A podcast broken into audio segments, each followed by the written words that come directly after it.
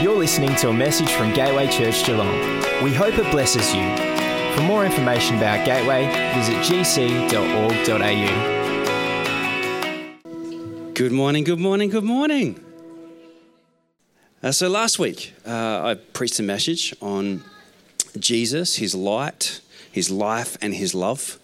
And it was encouragement for all of us to live in the light, so living in Jesus, and to, to love one another.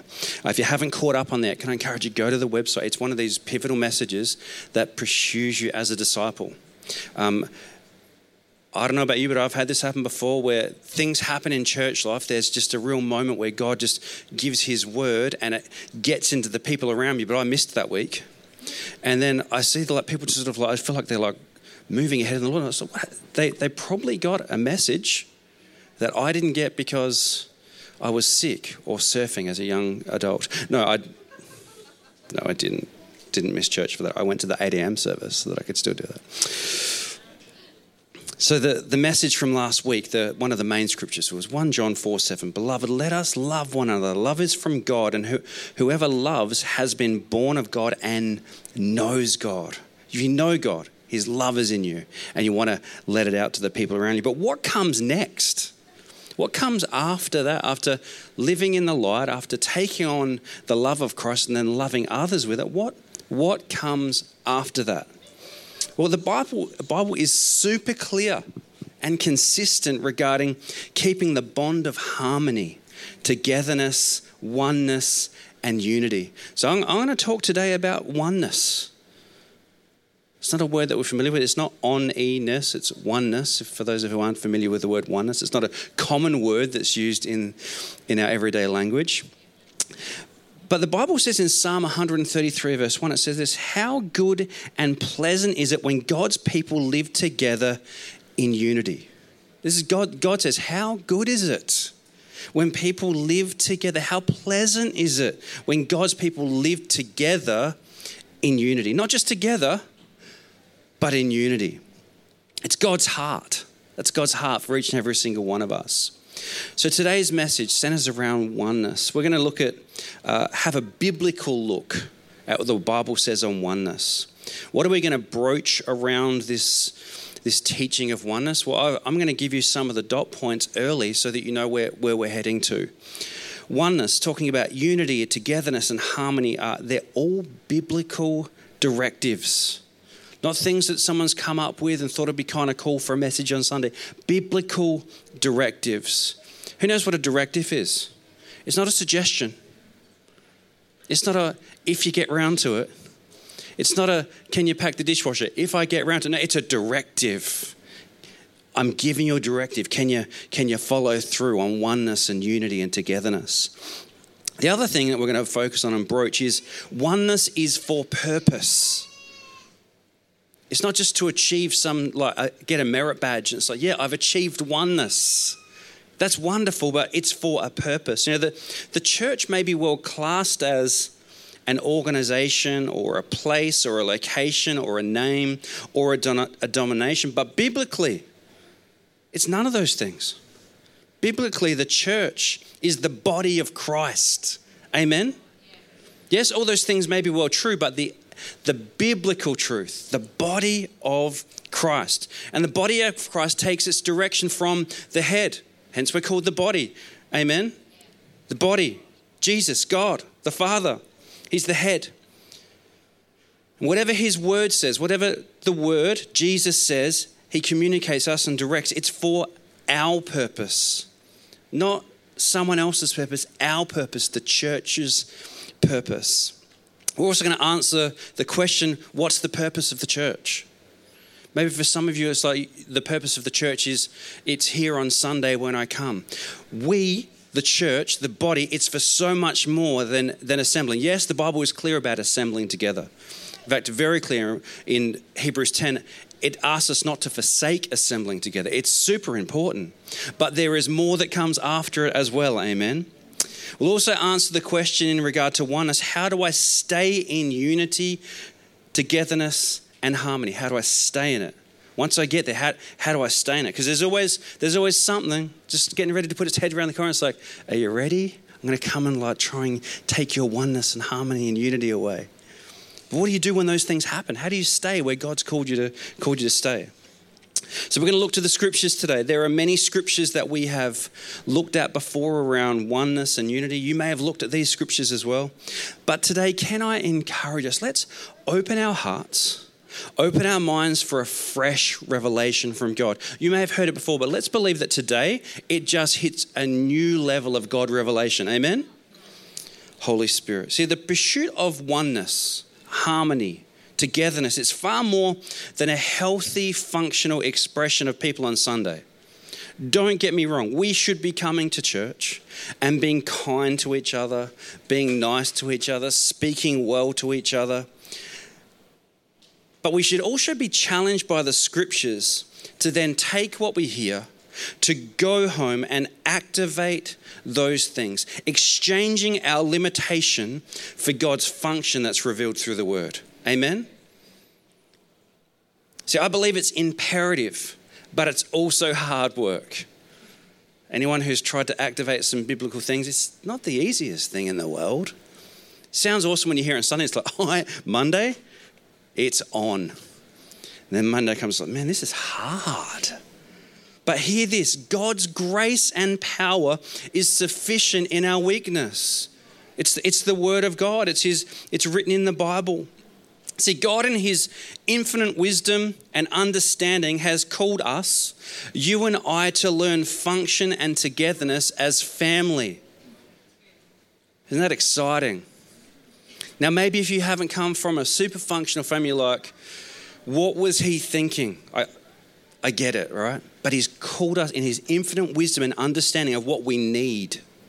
He's called us to come together and learn it as family, as brothers and sisters in Christ, the pursuit of oneness, harmony, togetherness. See, there are miracles that happen when his people are united together in one accord. And we'll have a look at some of those things in the Bible as we go through today. But see, people united under com- the commission of Jesus fulfill the commission of Jesus. We don't talk about it when we're united together. So we're not like, oh, let's, the commission of Jesus. It's just like, no, we, we're going we're gonna fulfill it because we're united together in oneness. Amen. So, what's the commission that every believer is called to? Matthew 28 18 to 20. People are like beginning to smile at me because it's like, again? You're going here again? It is, as far as I'm concerned, for the church right now, this, this is what matters the commission that He gave us reading from verse 18 Jesus came and told his disciples, I've been given all authority in heaven and on earth. Therefore, go and make disciples of all nations, baptizing them in the name of the Father and the Son and the Holy Spirit, teaching these new disciples to obey all the commands I have given you. And be sure of this I'm with you always, even to the end of the age. Isn't that encouraging? He's with us always as disciples. He's with us always.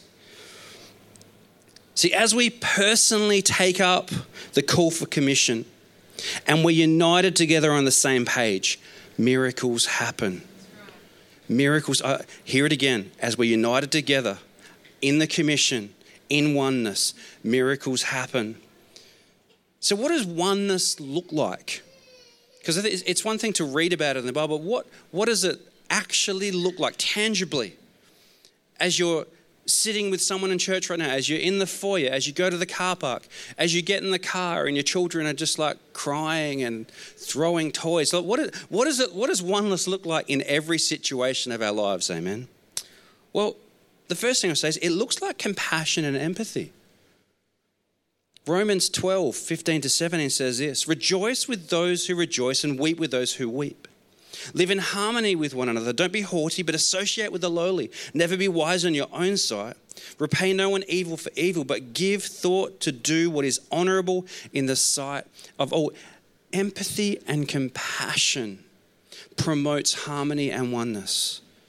It's really easy in our society and everything that's going on, how busy we are, to see things happening around us, be like, oh, they're a bit sad, and move on. It's, it's easy. And I, I, I get it. There's, there's a, a lot going on. Our bandwidth is stretched in this current space of life. But what do we need to do?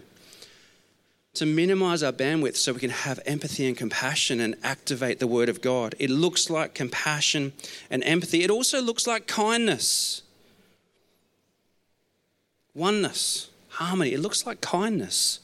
Ephesians 4:32 says this, "Be kind to one another, tender-hearted, forgiving one another as God in Christ forgave you." This is what this is the one heart, one mind in, in line with Christ. God loved you so much that He sent Christ to forgive you. How much more do we need to activate that between our friends and family and, and church members? I get it, sometimes it's hard. And sometimes other people make it even harder. Ever had someone in your life like that? Ever been that person who's made it harder for people to love you? Maybe, don't put your hand up. Be kind to one another, tender hearted, forgiving one another as God in Christ forgave you. It also looks like encouragement to sharpen one another.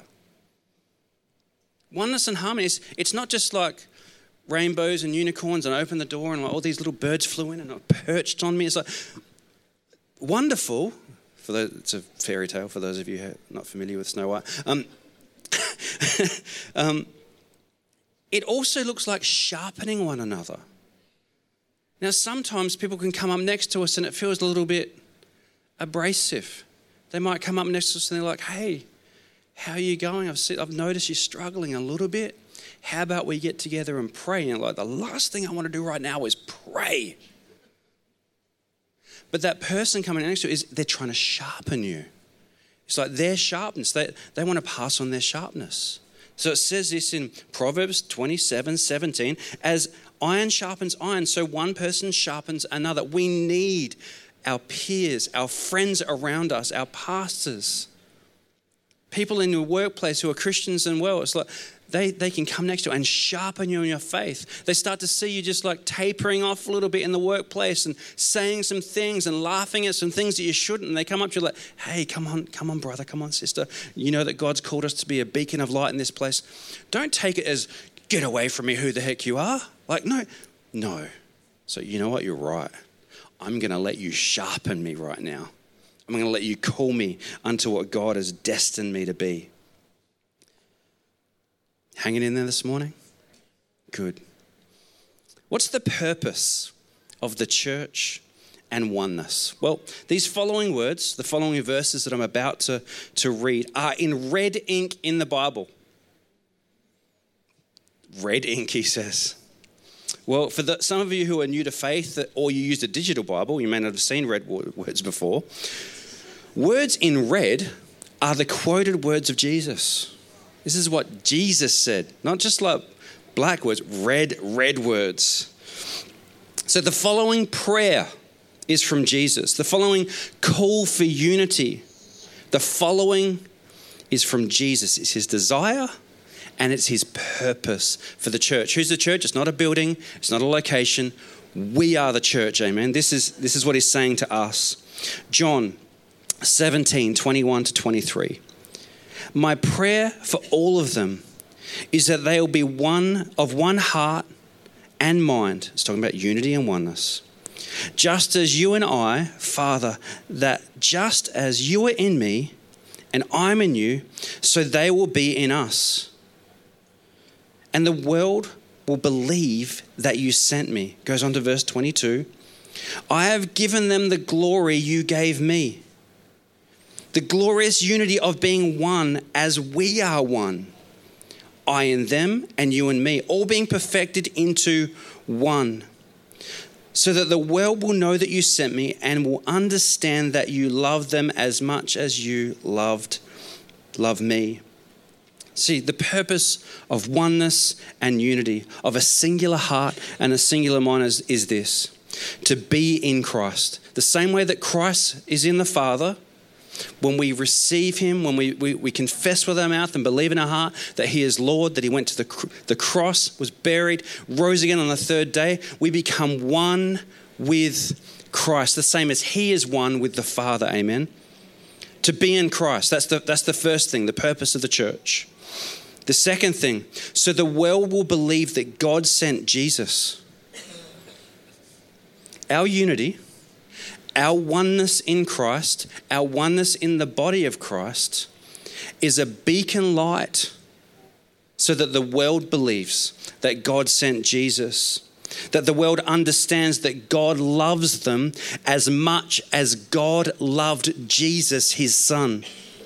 If we show disunity, if we show craziness, if we show weirdness, if we show ridiculous family dis- dysfunction on display in the church, I don't know about you, but I don't think it sends a message that God loved the world so much that he sent Jesus. But when we act in togetherness, now I get it, we're not always going to get it right because we come from environments and families and stuff's happened in life, but we're getting more like Jesus, amen? Who we were a year ago, not that person anymore. Who we were 10 years ago, not that person anymore. Who we were before salvation, not that person anymore. How do I know it to be true? Well, the scriptures say here that when we come into oneness with Christ, we are in Him the same way that He is in His Father. Where there is a new life, we're not the same anymore. Amen? My dear friends, if we are to truly emulate the Master, talking about Jesus, if we are to fulfill the prayer that Jesus uttered to God the Father on our behalf, we must acknowledge that Jesus has given us God's glory.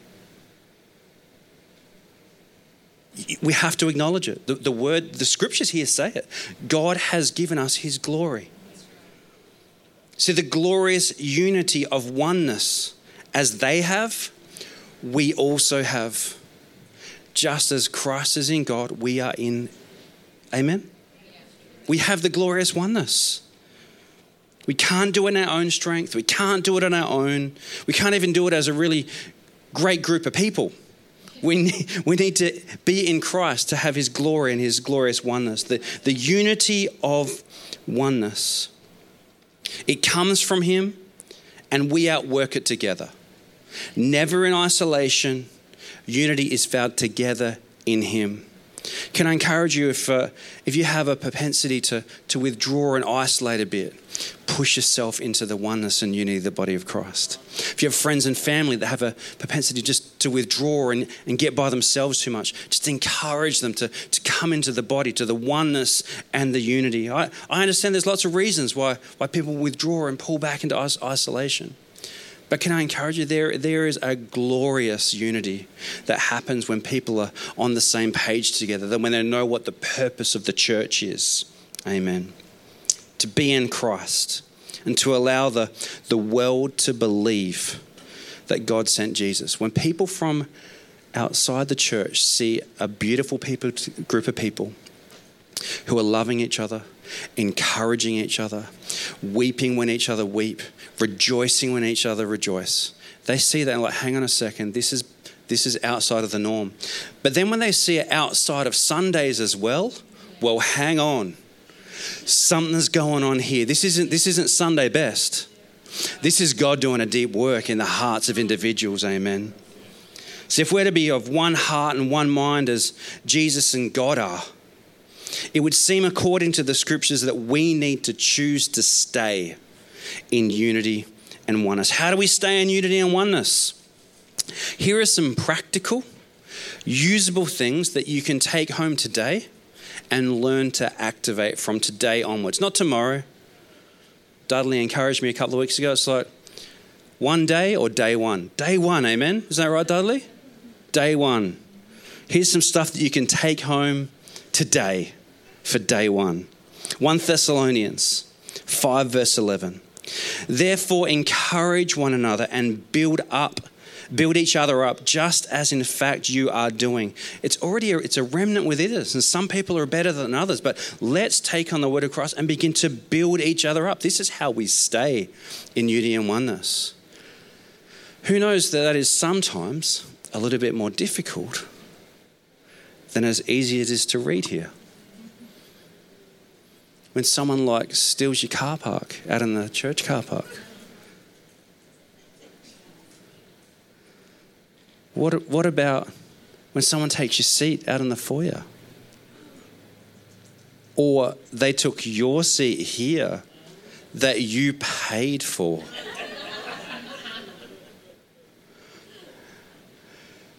what about what about when someone just has that look and they're looking at you and you're like, why would they be looking at me with such disdain? But really, what they're thinking is, did I turn the water off last night when I was like watering the garden? You get what I'm saying? Like, sometimes we can interpret things that aren't even true. But if it is true, what are we going to do to learn how to stay in unity? See, the use of simple affirmation and encouragement can boost a person's spirit and confidence. Congratulating a, a, peer or a friend from church. Maybe they've finished a course. Maybe they're starting a new job. Maybe they're serving on a team in church. Maybe they're making changes to be a sold out disciple. See, these are some of the ways that we can encourage people around us and, and build each other up to promote and preserve unity and oneness. See, on the other end of the scale, words of discouragement can be as equally damaging and destructive to oneness and unity and confidence of individuals. See, the Bible urges us to use assertive and uplifting encouragements that promote growth, that promote unity rather than harm. Amen. See, when we feed and we nurture each other, we facilitate an atmosphere and an environment where we can flourish as disciples. I don't know about you, but I want that for me. I want that for you. Do, do you want it for you as well? It, I believe that it's, if we're living out the scriptures, this is the beauty of the church. Amen. This is the beauty of the church. It's, it's important to note, however, this may not be your go to language. Your go to language may not be encouragement. Naomi's looking at me right now. we'll, talk, we'll talk about it right now. See, our families may not be proficient in the form of uplifting communication. That was my challenge getting married. I didn't come from like a, we didn't sort of walk out into the kitchen like, hey, you're looking good. Take on the world today. And Naomi's that type of person. She's like, You're looking good. I'm like, Now I'm like, I, I know. Addison's taught me that. So you look amazing. I know. I know. I know. See, but the Bible is clear encourage and build up. So if it's hard for you, I, I hear you. I, I, still have work to do. I, I push myself every day to say nice things. It's hard. Don't always get it right.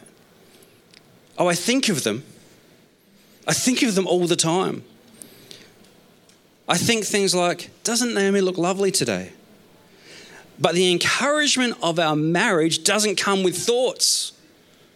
The encouragement of the church and our peers around us doesn't come with thoughts. They're great thoughts, but the encouragement of the bride, the church, it comes with words of affirmation, of encouragement, of lifting each other. It grows through audible encouragement. Encourage them and can be read. Send someone text, send someone an email, accost them in the foyer. You're an amazing human. Thank you for being part of our church. Wouldn't you want to be accosted in the? In the like, wow, I'm an incredible human. Thank you for being part of the church. Wow, th- thank you so much for encouraging me with that. Now, I also understand if it's not a proficient language, hearing that for the first time, it's like, either I've done something wrong and something's coming next, or you want something from me. No, we encourage the bride for the sake of encouraging the bride. Amen? 2 Timothy 2, verse 23, when we talk about ways to uh, protect and stay in unity. I shared this with some of our, our team last week. It says this don't have anything to do with foolish and stupid arguments because you know that they produce quarrels. It's pretty like straight to the point, isn't it? it makes it easy. You don't have to try. What is it? What do they mean by that? You know, maybe maybe within your family, you just like to argue about things for the sake of arguing about things.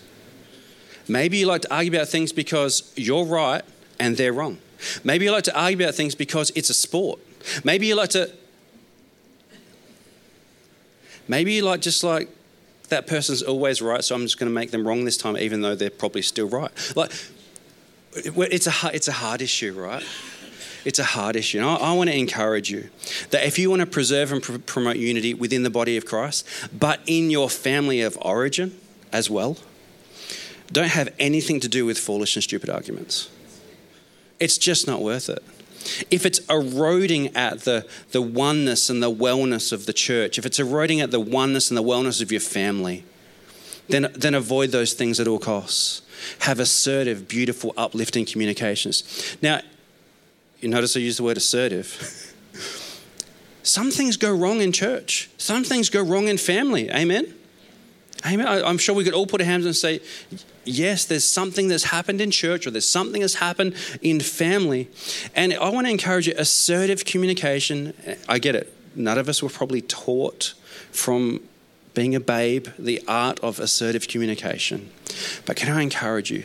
Communicating exactly what you're feeling in your heart. If someone says something up front and it feels like it's just like a little bit overbearing, a bit demeaning, or a bit controlling, it's like, learn to utter these words Hey, what you're saying right now is making me feel a certain way. You may not have the words for the feeling, but it's not making me feel good. It gives the person on the other end of the opportunity to go, Oh, I probably shouldn't have said that. Or I need to walk back from that. That was a little bit familiar. I'm, I'm, I'm sorry about that. This is how we protect unity. We don't get it by silence. We don't get it through withdrawing. We don't get it with treating the other person with silence because silence is a punishment. We get it with assertive, godly communication. Amen? This is how we protect and grow the heart of the church. The other thing we can do is learn how to truly enter biblical humility. Who loves humility?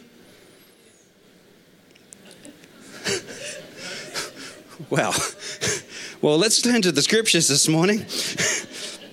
Ephesians 4 1 to 3, it says this I, therefore, a prisoner of the Lord, urge you to walk in a manner worthy of the calling to which you've been called. All of you have a, have a calling to which you've been called. It's the commission of Jesus Christ. With all humility and gentleness, with patience, bearing one another in love, eager to maintain the unity of the Spirit in the bond of peace. Can, can I encourage you? Uh, I don't know about you, but growing up, this is what I learned. If someone comes at you, you either come harder or run.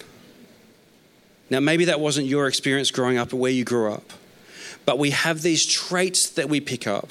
So either we go quiet, either we fight hard, or we get away from it as quickly as we can. The scriptures here are really for all of us, not one person not for the person who's always subservient, for the person who's overbearing as well. It's a call to learn humility, to learn to be humble, to learn to hold your tongue when it should be held and not just say it because it came straight to your mind. To learn gentleness. Yeah, you may need to say something, but how we say it will either promote unity or decimate it. Amen? Humility and gentleness, learning patience. Yeah, maybe you want to have that conversation with a person right now, but, but they're not ready to have it because they're overwhelmed by life. Well, patience would say, can we book in a time to have a chat about this? I know that it's maybe a little bit raw right now, but I'd love to have a chat in half an hour or an hour, tomorrow, Friday, next week. Booking a time to facilitate unity and oneness. The longer you let it go, the less chance that it gets looked at. And what does it do? It drives a wedge between brothers and sisters and brethren within the church. That's not the calling that God's called us to. Amen. You loving this this morning? Philippians 2, verse 3 is, says this Do nothing out of selfish ambition or vain conceit, rather, in humility Value others above yourselves, not looking down on your own not looking down to your own interest, but each of you to the interest of others. Sometimes we look at that and say, "Oh, I need to put myself lower than everyone and allow people to walk over me." No, that's not what it's saying. Is about having a humble heart towards each other. We've referred to it before as mutual refreshing, where we're mutually serving and loving each other, not one way. It's not never out of balance. Some days it's flowing down to the other person, some days it's flowing down to you. Amen. And learning that that rhythm. How are we going for time? Wow, that went quick.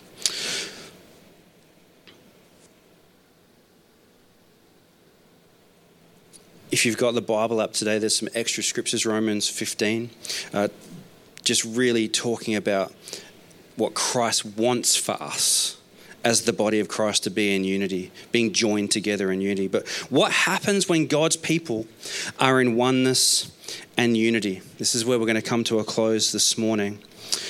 In Acts 2, this is what happens when people are brought together in oneness and unity in Christ. It says this On the day of Pentecost, all the believers were meeting together in one place. Suddenly, there was a sound from heaven like a roaring of a mighty windstorm, and it filled the house where they were sitting. Then, what looked like flames or tongues of fire appeared and settled on each of them. And everyone present was filled with the Holy Spirit and began speaking in other languages. The Holy Spirit gave them this ability. This, this, is, this is what I, I, take away from this passage. There are lots of things. This is the promise of Jesus sending the Holy Spirit, that we wouldn't be alone, that God will be with us through the Holy Spirit. But this is one of the things that take when people come together, when 120 put themselves in a place and they say, We are here, we are in oneness, we are together in unity. When we do that, when we fulfill the scriptures, God moves. He won't do it the same way every time. It always looks different. But God moves when people are together in unity. When God's people assemble in unity and oneness, He moves. goes on to say in Acts 2 40 to 41. See, this is the other thing. When God moves and He moves in the hearts of His people, he causes his people to do something with it. There's a purpose. This is the purpose that I was talking about before. Acts 2 40 to 41. Then Peter continued preaching for a long time, strongly urging all his listeners save yourselves from this crooked generation. Those who believed what Peter said were baptized and added to the church that day, about 3,000 in all. See, when God's people are in unity, reflecting his glory, people see God's love for them and respond. It's, it's, as, it's as simple as this. The scriptures make it this simple. It starts with gathering under one name, under the name of Jesus. It continues with unity and peaks with people responding to salvation, people being added to the kingdom of God. For us to see God move like this, it's, it's connected to our unity in Him. Amen. To see salvations and people added to the church, it's, it's our unity in Him. It's our reflecting the glorious oneness of unity that God has placed in every single one of us. You know, this morning, just as we come towards the end of the service, if you're watching online, if you're in the room this morning, it would be it would be wrong of me to move on from this moment without allowing you to respond to the hope and the love of Jesus that I've talked about this morning. You know, if you want to be known and connected to God, to be part of the church, be in Jesus, it's through Jesus alone. There is no other way. See, God loved you so much that He sent His Son Jesus, went to the cross.